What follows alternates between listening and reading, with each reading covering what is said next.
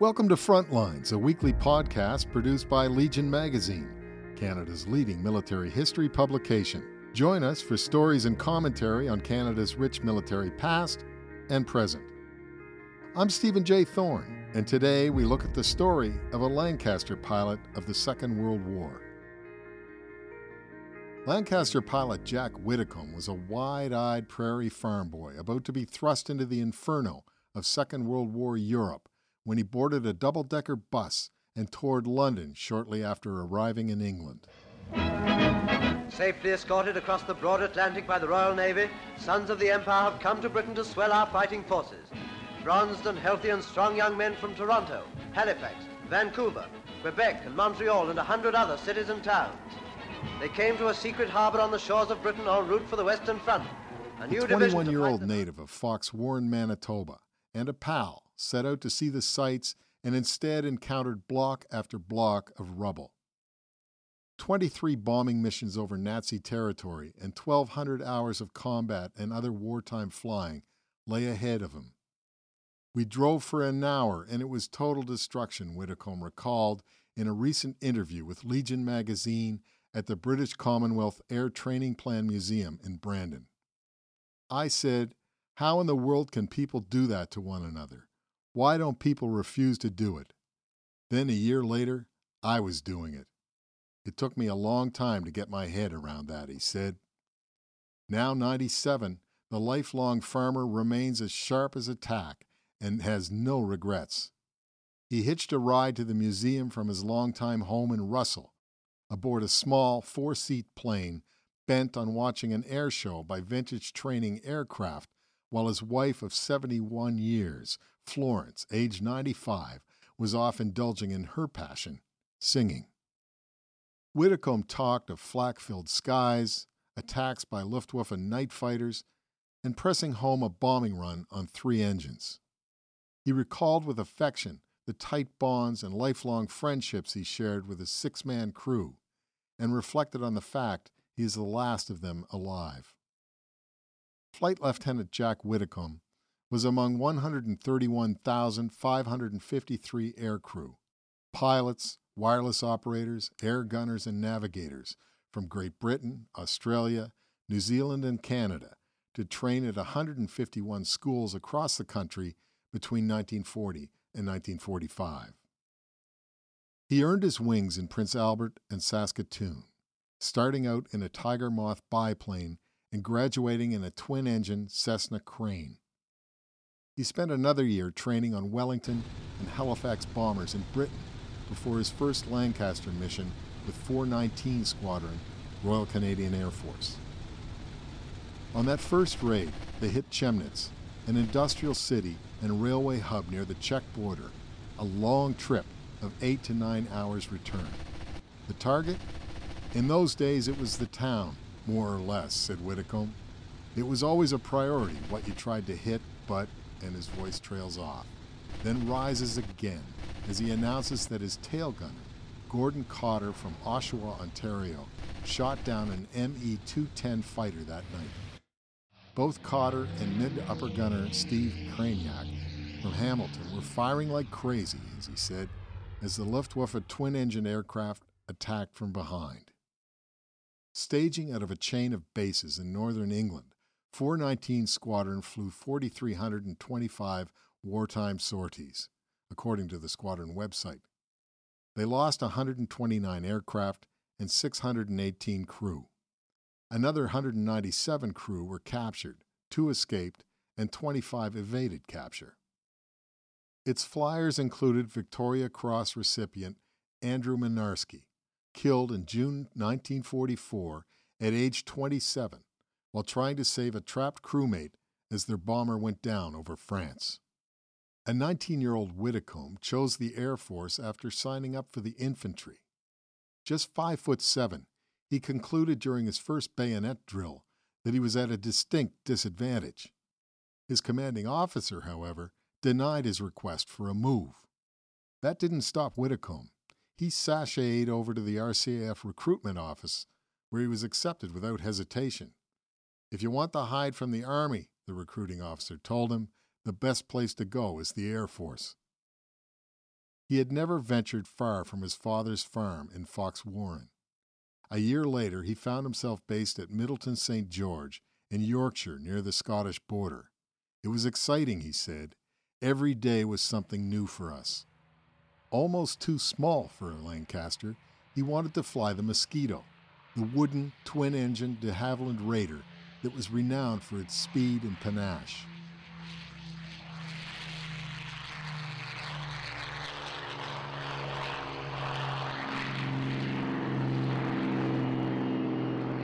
It was not to be.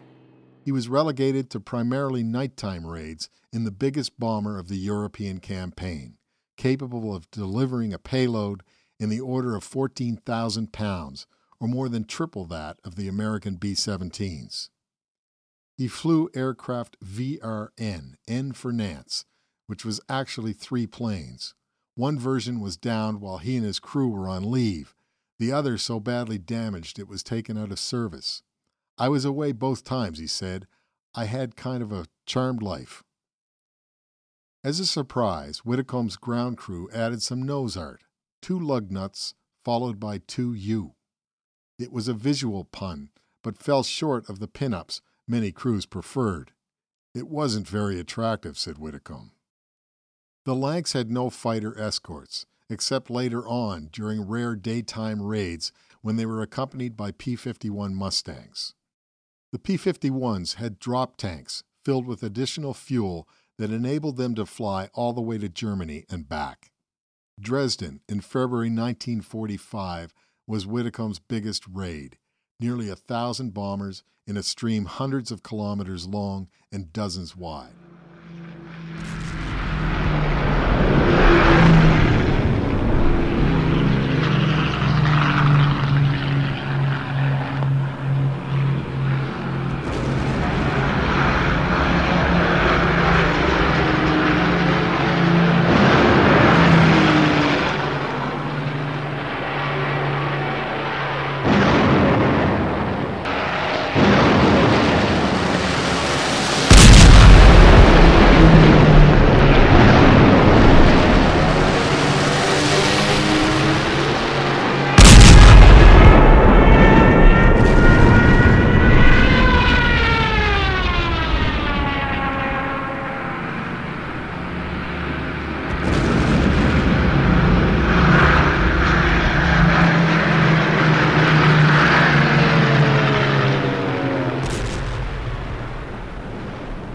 B 17s followed the next day. The onslaught continued for two more days and nights, igniting and feeding firestorms that consumed the city and incinerated between 35,000 and 135,000 of its residents, including many refugees escaping the Soviet advance. The figures have been disputed, with some estimates as low as 5,000 dead.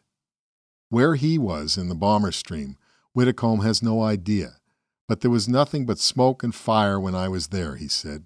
No part of Dresden was spared. The smoke was up to 10,000 feet over the city, recalls Widdicombe. Forming up and flying in huge formations at night, in all kinds of weather, could be almost as harrowing as making the target itself, where the searchlights, flak, and fighters of all kinds awaited. If you're flying in the dark with no lights and you hit a slipstream, it's kind of unnerving, he said. There were two angles to that. If you hit a slipstream, you knew you were pretty well on course because there were other planes there. But how far away were you? That was something else. The bomber crews liked cloud, which Widdicombe called their comfort blanket. It was trickier forming up, but more difficult for the opposition to find them. And there was plenty of it, flying as they did over the North Sea, especially in winter. Difficult as it was, flying missions was better than the waiting in between, biding time, mourning lost friends, missing home, not knowing where or when the next raid would take place. Once airborne, Widdicombe's anxieties would slip away. On a good sized raid, 300 aircraft from multiple bases would link up at a designated rally point with just 20 minutes passing from the time the first bombs dropped to the last. The more compact a formation, the more efficient the raid. There was nothing regular about it, he said of the missions. Everything was different. It was like a game of chess, really. If you were going into Berlin, he said, you didn't go straight to Berlin. You went over there to get away from that fighter group. Then you'd come over here and head for another city, and the fighters would go over there. Sometimes it didn't work the way it was supposed to. In 23 missions, his aircraft was hit many times by flak, an exploding shell intended to pepper aircraft with crippling shrapnel, like a shotgun shell. You'd hear it rattling off the fuselage, he said.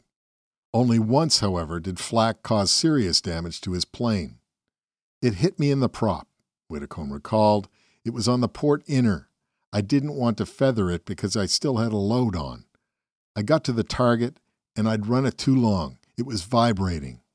The engine started heating up, he said. I tried to feather it, and it would not work. Finally, the engine seized and it stopped, but the prop wasn't feathered, so I had to push it all the way home against the airstream.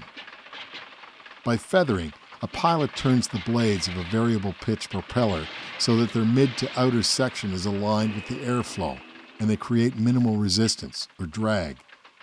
We had to land short, said Widdicombe, south of London. We had run out of fuel. There was an emergency field right at the closest piece of land they could get. We got in quite nicely. Even then, visibility was at a minimum, and ground crew lit oil drums lining the runway to lift the heavy fog in a bubble at about 300 feet high. The technique was called FIDO, or Fog Intensive Dispersal of. The Lancaster, with her four Rolls Royce Merlin engines, was a treat to fly, said Widdicombe, especially given the load she carried. As far as I was concerned, he said, it was overloaded every time we took off, but it behaved well. It really did. By 1945, enemy resistance was failing. The Germans were running out of fuel and their fighters couldn't stay up long. Widdicombe encountered Me 262s, the first jets in combat, but they never gave him trouble. The pilots, he said, were inexperienced. The jets were too new for them, and their experienced pilots were getting scarce by that time, he said. Good thing, because with a top speed of almost 900 kilometers an hour, gunners couldn't rotate their turrets fast enough to track them. Widdicombe was blessed with a good navigator, Hugh Church of St. John, New Brunswick, and a solid crew that also included flight engineer Clifford Moore from Hamilton, wireless operator Fred Trigg from Winnipeg, and bomb aimer Lou Andrews from Belleville, Ontario. We got to know each other pretty well before it was over, said Widdicombe. They switched out a handful of times to fly with new pilots on their first missions, always coming back to VRN. All flew home in July 1945, expecting to be redeployed to the Pacific. The plan was abandoned after the Japanese surrendered in August. Widdicombe arrived back at the family farm just in time for harvest. It was combining time, and I got home and had to run a combine, he said. He has farmed ever since. The last version of his Lancaster VRN ended up in Dartmouth, Nova Scotia, and was eventually sold for scrap. The seven crewmates got together regularly after the war, always keeping in touch. The last of the others died in 2015, leaving only Widdicombe. He didn't pilot an aircraft after the war until he went up in July 2018 with a museum flyer, Peter Moody, and took the stick of a Tiger Moth for the first time in 77 years. He flew the airplane as if he had been flying it last week, Moody said. There are other current pilots who flew on their rides, and Jack did better. Widdicombe demurred. I think, he said, I need some brushing up. You have been listening to Frontlines. I'm Stephen J. Thorne. For this and other stories, visit legionmagazine.com slash frontlines. For more military history, subscribe to Legion Magazine at legionmagazine.com.